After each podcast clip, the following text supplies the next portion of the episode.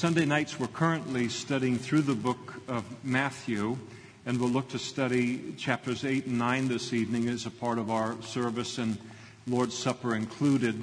This morning, we want to take a small section out of that larger section and to be able to elaborate a little more fully on it than we would be able to on Sunday nights. If you're with us tonight, this morning, and you don't have a Bible, men are coming up the aisles right now with Bibles.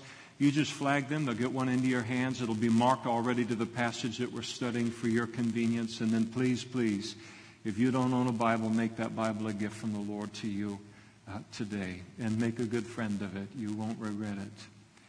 Matthew chapter 9, verse 9. As Jesus passed on from there, he saw a man named Matthew sitting at the tax office. He's a tax collector. And he said to him, Follow me. And so he arose and followed him. Now it happened as Jesus sat at the table in the house, Matthew threw a feast for Jesus, celebrating his becoming a disciple of Jesus, that behold, many tax collectors and sinners came and they sat down with Jesus and his disciples. And when the Pharisees saw it, they said to his disciples, Why does your teacher eat with tax collectors and sinners? And Jesus, when he heard that, he said to them, Those who are well have no need of a physician, but those who are sick. But go and learn what this means. I desire mercy and not sacrifice. And he quotes from Hosea For I did not come to call the righteous, but sinners to repentance. Let's pray together. Father, we thank you for your word. And we thank you for how it reveals to us Jesus. We know that the volume of the book testifies of him. And we ask in just the beautiful way and in the simple way that you do by your Holy Spirit that you would help us to see Jesus here and to understand what's really happening in this passage. And then, Lord, that you would do whatever is needed to our heart, our mind, our soul, and our strength to conform us into his image.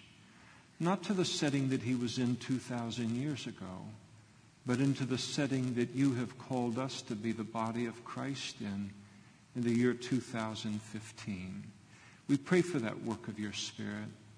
We expect it, Lord. We ask for it. And we ask it in Jesus' name. Amen. Please be seated. This passage records Jesus' call of a tax collector by the name of Matthew. He is known interchangeably in the Gospels by two names, by both Levi and also by Matthew. This Matthew that Jesus calls upon to follow him is ultimately going to become one of Jesus' 12 disciples, one of the 12 apostles. He is going to ultimately also become the author of the very gospel that we're reading right now by the Holy Spirit, the Gospel of Matthew. We're told in the passage that he is a tax collector, and there is a lot that is bound up in that description of him as a tax collector.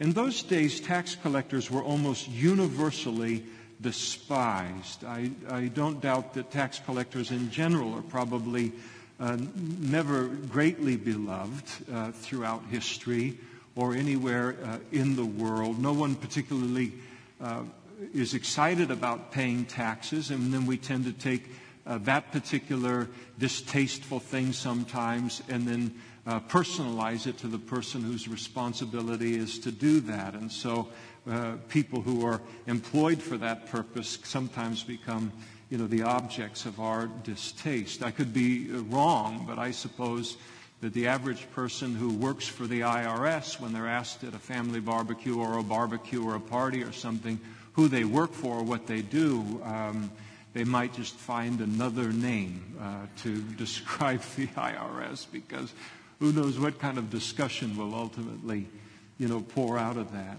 But tax collectors in, in, in Israel though, in those days were largely despised for good reasons. And uh, some of the reasons include that in those days, like today, they taxed just about anything that lived. Anything that a person owned was taxed. Anything that moved was taxed. Anything that was sold was taxed. They had a poll tax that was extracted from every man aged 14 to 65 years old and every woman from the age of 12 to 65 simply for the privilege of living. There was also a income tax. If you were a farmer, you had to pay 10% of all the grain you grew.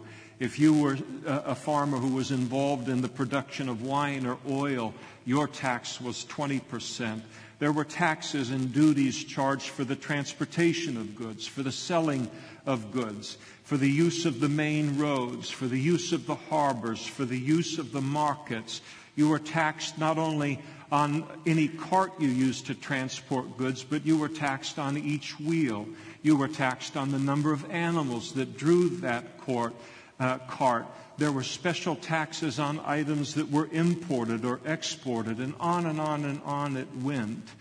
And I think it's very important to realize that these taxes were not Jewish taxes. They weren't going into the pockets of the, to support the government of Israel at that time. These were Roman taxes, and thus they were for Rome to uh, fill the treasuries of Rome because Israel, like much of the ancient world at that time, was simply a province of the larger Roman Empire. And so Rome's method of tax collecting among the countries that it occupied was an interesting one. They would take a particular region within their empire and they would take and look for a native within that province or region that they could then sell to them a, the right to be the tax collector. And by virtue of buying that right to be the tax collector, you guaranteed Rome that you would raise at least this amount of money per year to deliver to Rome. And so that's the way that it was set up. And sometimes it was so desirable to become a tax collector, certainly of more um, affluent regions of the Roman Empire. There could even be a bidding war that would go on to be able to collect the taxes. And so they would uh, lease that out, that position for a fixed sum of money, and the man was then obligated to pay that amount to Rome annually. And then here's the catch whatever he could exact from his fellow citizens above that would then be his. That was his income. You could hardly develop a system that would more readily produce uh, corruption than the one that Rome did. Because the more dishonest you were, the more cold hearted you were towards your fellow citizens, the more money you could make. And so, in general, it attracted the world's worst kind of person. Now, in fairness to Matthew, we must mention that to be a tax collector in that day was not a sin, uh, not a sin at all in and of itself. Uh, the tax collectors came to John the Baptist when he was preaching a message of repentance uh, to them, and they said to John the Baptist, what should we do? What does repentance look like in terms of what you're declaring to us? What shall we do, teacher? And John the Baptist said to them, Collect no more than what is appointed to you. In other words, do your job, but do it honestly. Additionally, we do not know that Matthew was actually defrauding people at all, but what we do know at the very least is he did not seem to have even the slightest problem with identifying with this profession and not the slightest problem with identifying with a profession that was known for dishonesty and was universally hated. Now, how the Jews viewed the Jewish tax collectors was uh, even more strong than the general population. Uh, in the land of Israel, they despised tax collectors, especially because in a tax collector hired by Rome from a local province, here you had Jews hired by Rome to tax their fellow Jews and then to gouge them and to defraud them. And as a result, within the land of Israel, they were viewed as traitors who were assisting Rome in her oppression and occupation of Israel. And for the Jew, this was more than just a moral or an ethical issue to them, it was a religious one.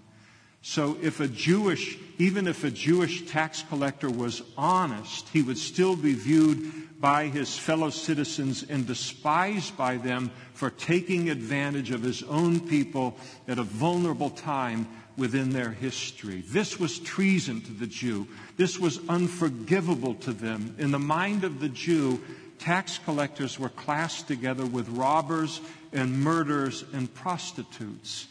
A tax collector was barred from the synagogue on the basis of Leviticus chapter 20, verse 5, where God's law declared, Then I will set my face against that man and against his family, and I will cut him off from his people. And then here it is. And all who prostitute themselves uh, with him to commit harlotry with Molech. And in the minds of the Jews, just as the prostitutes threw away all of their dignity and godly character for the sake of money, so did the tax collectors. They were disbarred and disqualified as a judge. They could not be a witness in a court of law. And in the eyes of his fellow Jews, he was a disgrace, not only to his own family, but he was a disgrace to all Jews in general.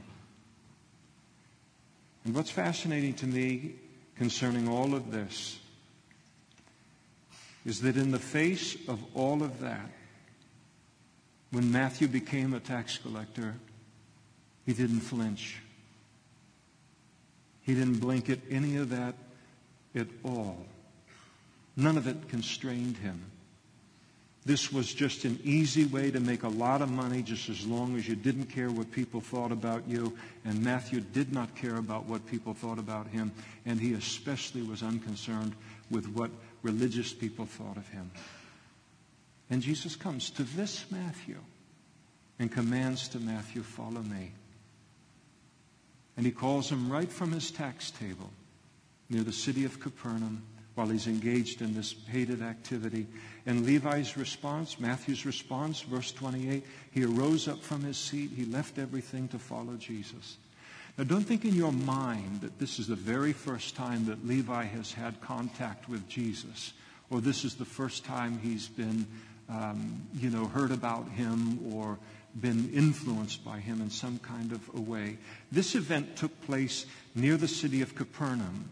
And when Jesus began his public ministry, having left Nazareth, he then made his hometown, Capernaum, he made, he made that his new hometown. It was the center for his public ministry. And here is, here is Matthew, and he is collecting taxes in the vicinity of Capernaum. And so, like everybody else in that whole region, all around Capernaum, Matthew knew all about Jesus. He knew all about his teaching. He knew all about his miracles and his fame. I mean, everybody knew about Jesus. To just mention his name was to attract a crowd at that time in history. Now, as I mentioned earlier, Matthew is called by two different names in the Gospels, but they each refer to the same person. Sometimes he's referred to as Matthew, sometimes he is referred to as Levi. Most likely he was known as Levi prior to becoming a disciple of Jesus and then becoming known as Matthew subsequently. And the name Matthew means gift of God. It's a beautiful name and a beautiful meaning. Levi's name was a name that was steeped in Jewish history. It was the name of one of the 12 sons of Jacob, who was one of the patriarchs of the nation of Israel. And thus, the name Levi was one of the names of the 12 tribes of Israel. And the tribe of Levi was the priestly tribe of Israel. Aaron, the first high priest of the nation of Israel, Moses' brother, he came from the tribe of Levi. He was a Levite. The entire tribe of Levi was set aside by God for holy service unto him at the tabernacle and then later at the temple. And his name, Levi, probably, it reveals that he was probably of a priestly family and trained in his youth for the priesthood. He was probably raised in a religious home by godly parents who named him Levi in the hope that one day he would become a priest, and that was their greatest desire for his life. And then imagine here he's gone in the exact opposite direction of his parents' godly intent for his life, and he ends up this dreaded, despised, shameful tax collector. And we ask ourselves, how in the world did that happen? It's interesting to notice in reading Matthew's gospel that 99 times he quotes from the Old Testament. In other words, Matthew knew his Bible very, very well. And he had learned it somewhere, and he had not learned it as a tax collector. And over and over again, he speaks of the scriptures being fulfilled by Jesus. In other words, he not only knows the Bible, he knows the implications of the Bible. He knows the themes of the Bibles. He knows what these verses speak of and, and how the implications concerning Jesus as the Messiah, but also concerning life. All of these things had been given considerable thought by him. He uses the words hypocrisy and hypocrite and hypocrites in his gospel, not only more than any other book in the Bible, but more than all of the rest of the New Testament, all put together. And I don't think that it is inconceivable that when Matthew came to Jerusalem from home as a young boy or a young man to begin his service at the temple there, that when he saw the hypocrisy and the greed and the covetousness of the Jewish religious leaders at the time, he just shut down and he checked out.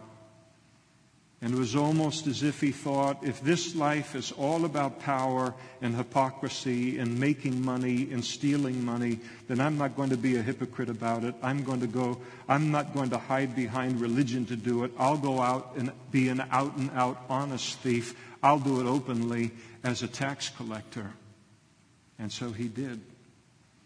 And then one day, clear up in the north of Israel, the city of Capernaum, just about as far as you can get away from Jerusalem and still be in the land of Israel, Galilee of the Gentiles, he hears Jesus and he sees Jesus.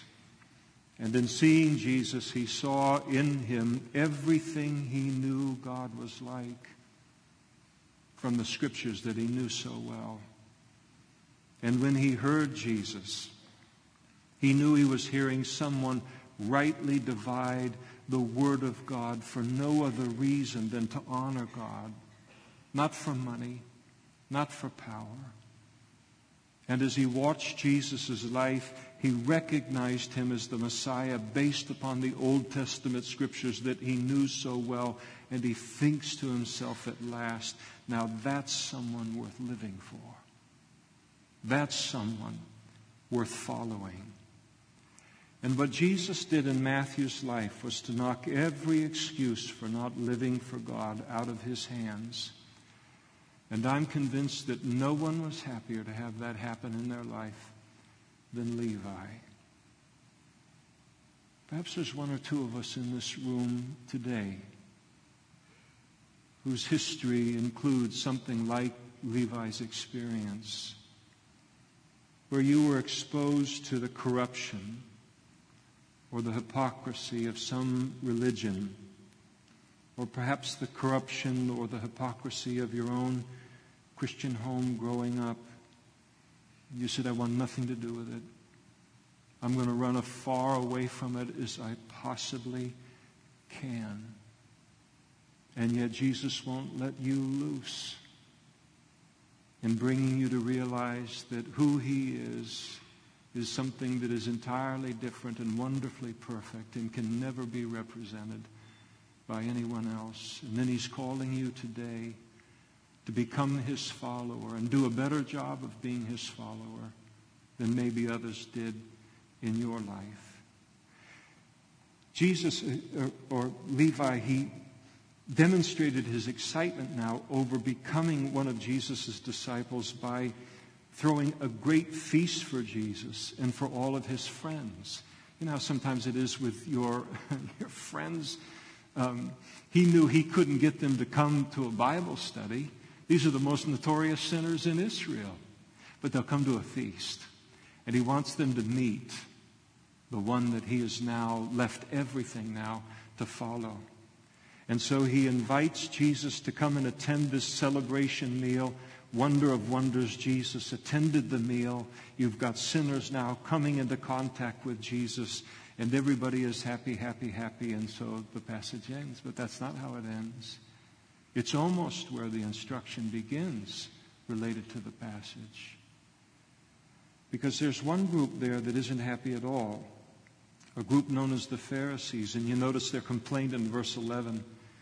The complaint that they lay out there is they ask Jesus' disciples, Why does your teacher eat with tax collectors and with sinners? And the implication is that holy people, people that are serious about God, people that are serious about holiness, don't associate with these kind of people, and they don't associate with these kind of people out in public. And Jesus' response to their protest is fascinating and very instructive in verses 12 and 13.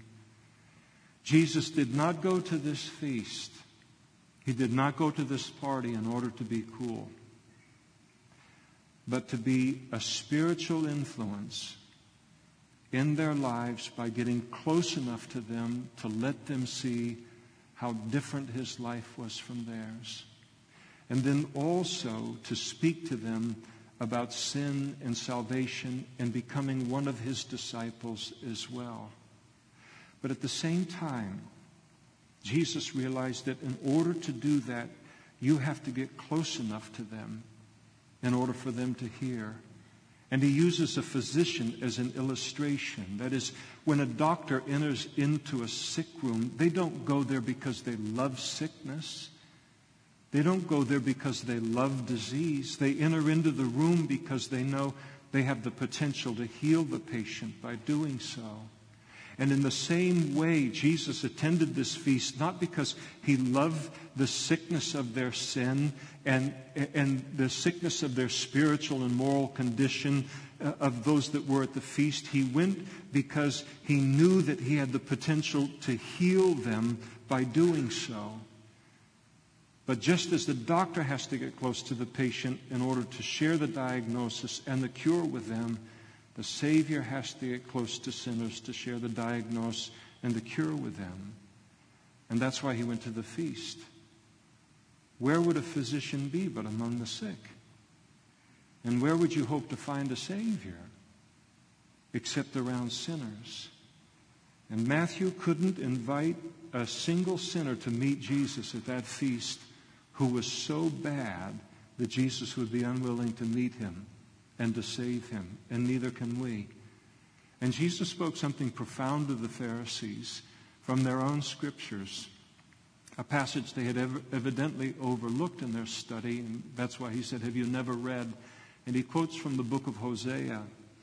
And in quoting from Hosea 6 6, what he was teaching them to learn from that passage is that, it, that ha- in the eyes of God, to have mercy on sinners, to have mercy on sinners, is more pleasing to God than the most expensive sacrifice we will ever offer to Him without a heart of mercy towards sinners. Let me close our time with a few applications here that I think are important to uh, allow impact our hearts and will maybe provide a ongoing dialogue in our heart between us and the Holy Spirit individually, but I think also some lively and important discussion in the home fellowships that you attend. Clearly, from this passage, we see that Jesus' ideas concerning separation and holiness as it relates to sinners and the Pharisees' ideas concerning separation and holiness regarding sinners Two entirely different attitudes. Two entirely different attitudes. And it speaks as much to us today as ever it did then in those days. Sometimes we will hear people say, and sometimes we will find ourselves saying it um, in the world that we live in, saying something like, This world is sick. This is a sick world. This world is sick. And the fact of the matter is, is it's true. It's always been an observation concerning the world.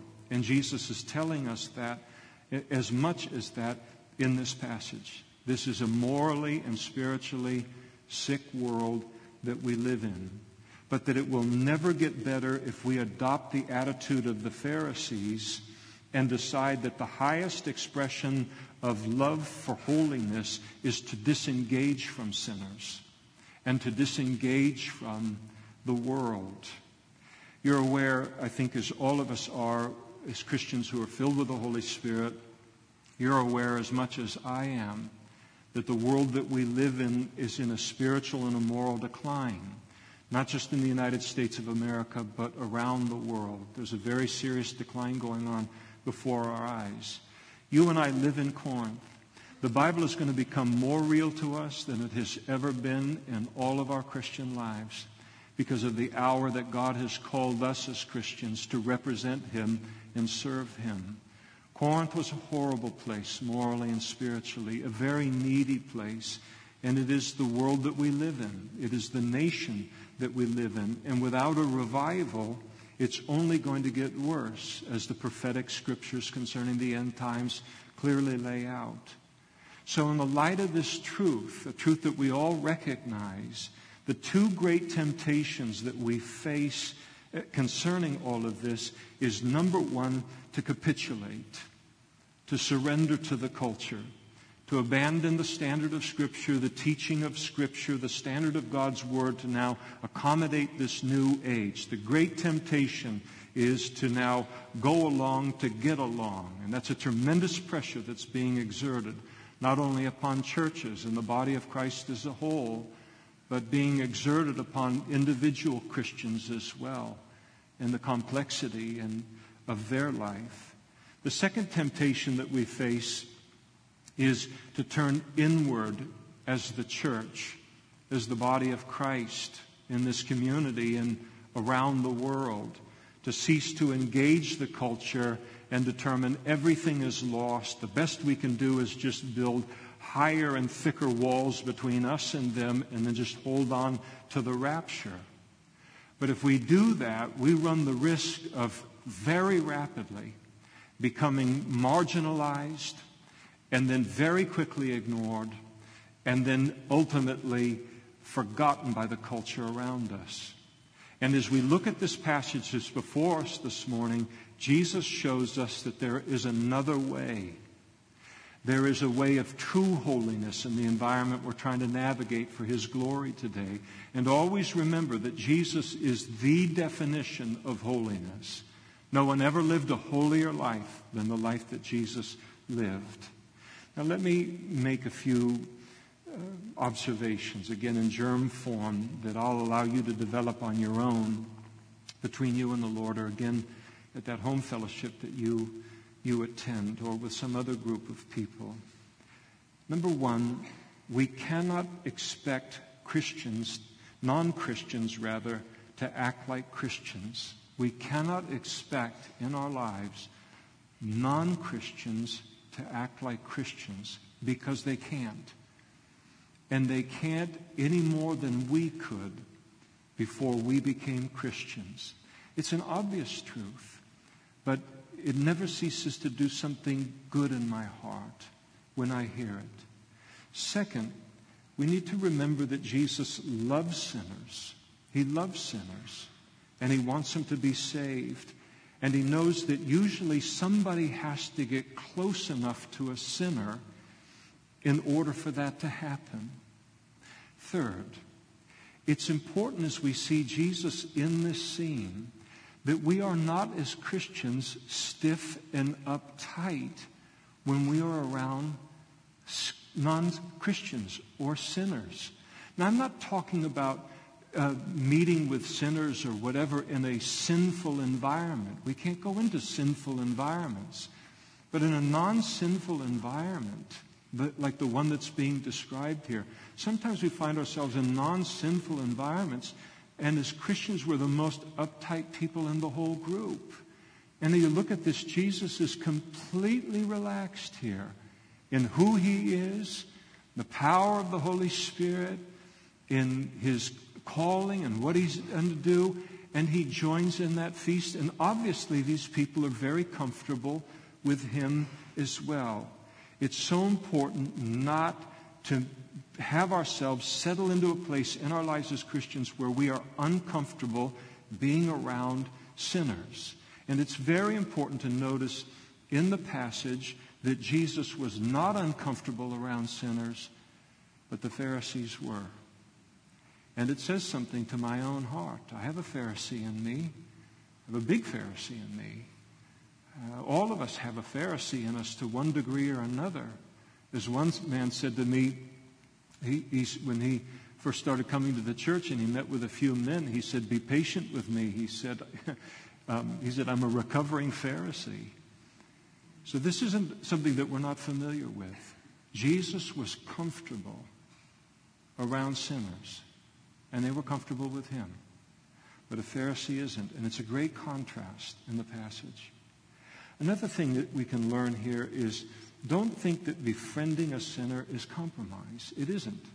Sin is compromise, but befriending a sinner is not compromise in any way. One of the things that happens to us as Christians over time, and it's an observation that many, many people have made, is as soon as we become a Christian, um, we get immersed into this new culture, into this new kingdom, is a better way to put it, the body of Christ. And here are all these new friends and these new wonderful people, and the interaction begins to happen. And pretty soon we find ourselves jettisoning all of the old friends and relationships within our life. And I do recognize that certain relationships do have to go um, when we become a new Christian for a, a variety of reasons. But so often we end up within a very short period of time ending up with no other friends or no other relationships, um, friendships outside of the body of Christ, other Christians. And so then the only people, the only Christians who are still coming into contact with non Christians in the world and inviting them to church or developing enough of a relationship with them to share the gospel are Christians who are two years or younger in the Lord. And it's a cycle that's worth observing. One of the great things is about how patient God is with us. I did this very thing in my own life as a new Christian. All of these new friends, they're so great in Christian service and all these things to step out into. And, and all of my friends went by the wayside as I began to move into these other things. And some of them did need to go, but not all of them. And one of the beautiful things that happens is, is we grow in the Lord and we grow in Jesus' example here in the passage is sometimes the Lord then begins to prompt our heart to reestablish some of those relationships once again, to be an influence in their lives. Recently, a friend of mine, he, we played together on the junior college basketball team at Napa Valley College. And a wonderful man, but he was one of those relationships that I went off onto other things. And then recently, our lives began to come back together, and had a great interest in spiritual things and was wondering how to handle things in his life, and very quickly gave his life to the Lord. But it came, you have these things in your own life. It comes out of relationship and it comes out of friendship. Uh, neighbor across the street uh, to me, great guy. And, you know, it's like I could have, the first time I met him, I could have got him in a headlock and shared the gospel with him and said, I'm going to dig out one of your eyes unless you become a Christian right this minute. But sometimes there's those things where it happens immediately like that, and then other times where you're just saying, Lord, there's a timing here for this. There's a timing here for this. And then one day I was talking with him one evening out in, in the front yard, and things began to move toward a spiritual, we had developed a friendship, it moved into a spiritual kind of side of things. And I said, Would you mind if I shared a few things with you? Um, they're spiritual in nature here. And he said, You can share anything you want with me. it comes out of the relationship, comes out of the friendship but with sinners, with people that don't know the Lord just yet. I think another thing that's important for us to realize is that we need to be careful not to operate out of fear in this regard concerning separation or false holiness. And so often we can begin to respond to the world, the sinful world, sinners in the world, and we're driven as Christians by fear. We are driven by a fear for ourselves. We are driven by a fear very often uh, concerning our own uh, children, and especially as they grow toward adulthood. The world that our children and our grandchildren are growing up in is one in which there is, at this point in time, virtually no escape from the world and from the sins of the world. We cannot build a Christian subculture that is big enough to protect them. It is impossible to do in the current climate of the Western world. We used to be able to do that, I think, whether it was biblical or not, I'm not going to get into all of that, but we used to be able to do that to some degree in the United States of America and get away with it because of our Judeo Christian uh, foundation. But those days are long over now, barring a revival in the United States. And what is needed now is we must become ourselves and then to disciple our children into being a Christian who can stand in any environment that we and they find themselves in in this world. We are going to need to learn about and I think to depend upon the Holy Spirit in a way that we haven't even, as American Christians, begun to scratch the surface. No matter how much I know about the Holy Spirit, no matter how much I've experienced the Holy Spirit, no matter how much I believe in the fullness of the things of the Holy Spirit, we're in a season we're going to go into a place of depth in terms of experientially our understanding of the Holy Spirit and dependence upon Him that we could have never dreamed of because it's the need of the hour. The baptism with the Holy Spirit for us as Christians is not an order that we can leave the holiness and the protectiveness of our home, and we want our homes to be holy and to be protected. But the baptism with the Holy Spirit isn't given to us as Christians so that we can live within that context and then have the power to make a quick trip to the store and back without being defiled by the world. That's not what the Holy Spirit is given for. Jesus said in Acts chapter 1 verse 8, but you shall receive power and the Holy Spirit shall come upon you and you shall be witnesses unto me in Jerusalem, in Judea, in Samaria, and to the ends of the earth. It is the power to live for Christ and to be like Christ in any environment that he would put us in in this world. And that's what Christianity is. Christianity and Christians are not this weak, fragile thing that we have to be afraid of. It is a powerful, powerful thing. And I think that every one of us as Christians, we're going to need to receive this power, to walk in it.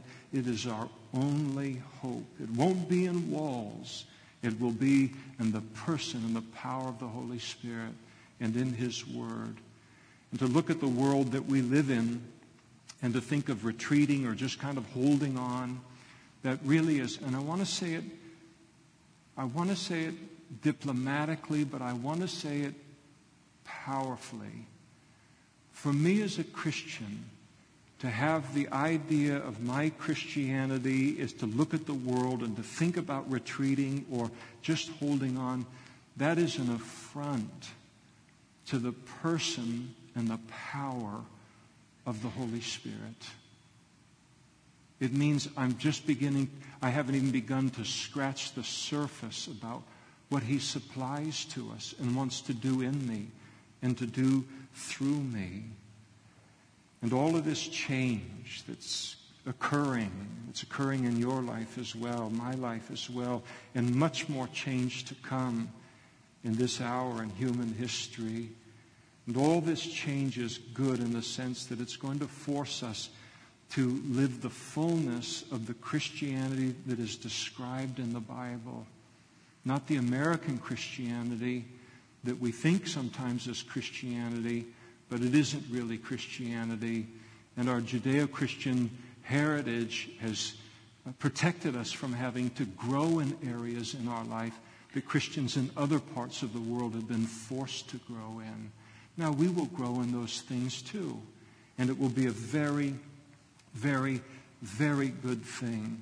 But sometimes we have to be forced to do that to examine our Christianity in the light of the Word of God, because only the Christianity that is described in this Bible is up for our moment in human history to not merely survive this time in history, but to be used by God to make the most of the opportunity that is before us as well. This false separation of the Pharisees complete with all of its legalism and all of its man made traditions. It gives the appearance of being the ultimate expression of seriousness about holiness. This shows that I'm really serious about holiness. I'm really serious about separation. When in fact it is actually a confession of weakness. You have to artificially protect what you know is weak.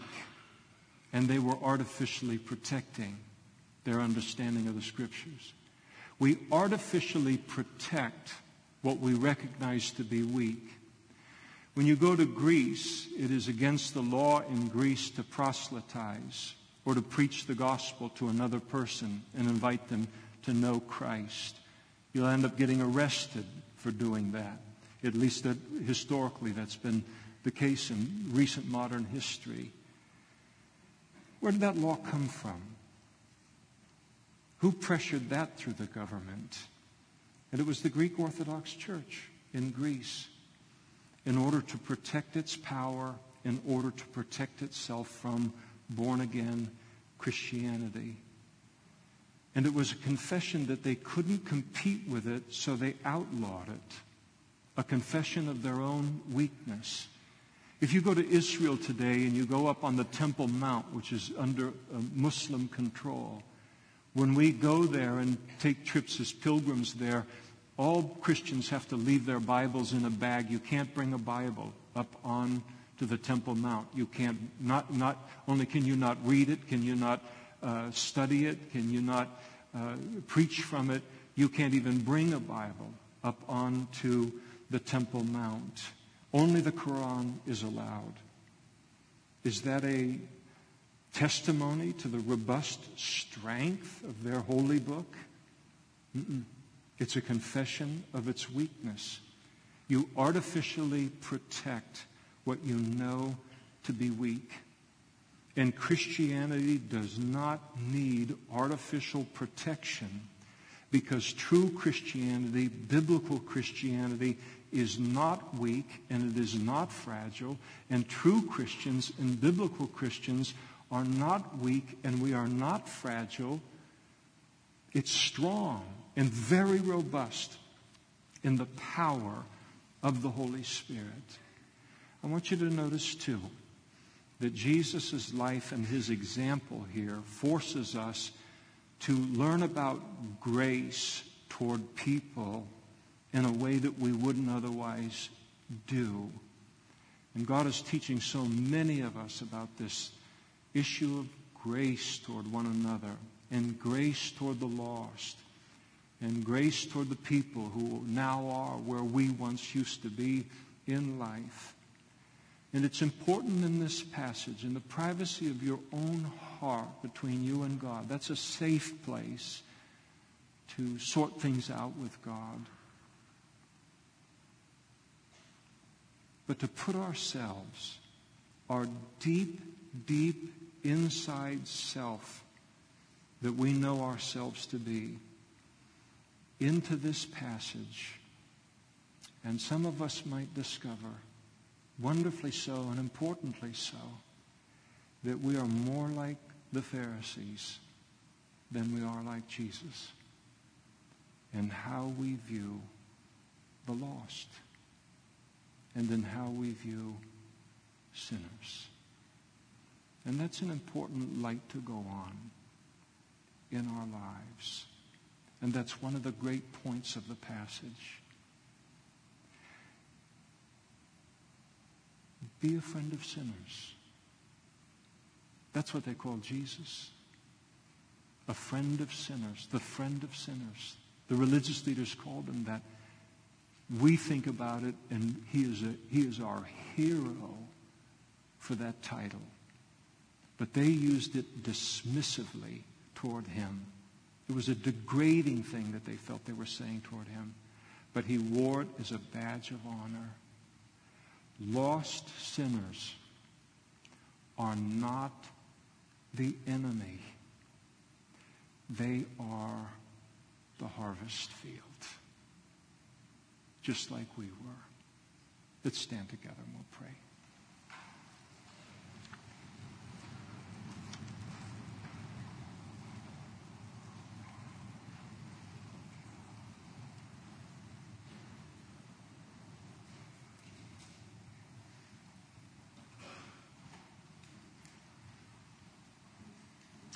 Father, this is quite a passage you have included in your book. And for some of your children who stand before you, this is all a very, very settled issue in their life. But then, Lord, there's others of us for whom this is a great struggle. And I pray and we pray for one another that the beauty of the truth, the freedom of the truth, the fruitfulness of the truth that is found in the example of our Savior would have its full work in each and every one of our lives. And we ask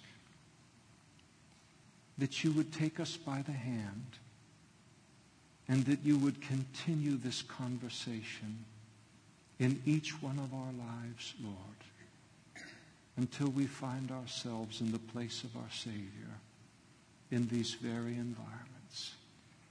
And we ask that you would do it for our good, Lord. We know that to live like Christ is the free life. It is the full life. It is the blessed life.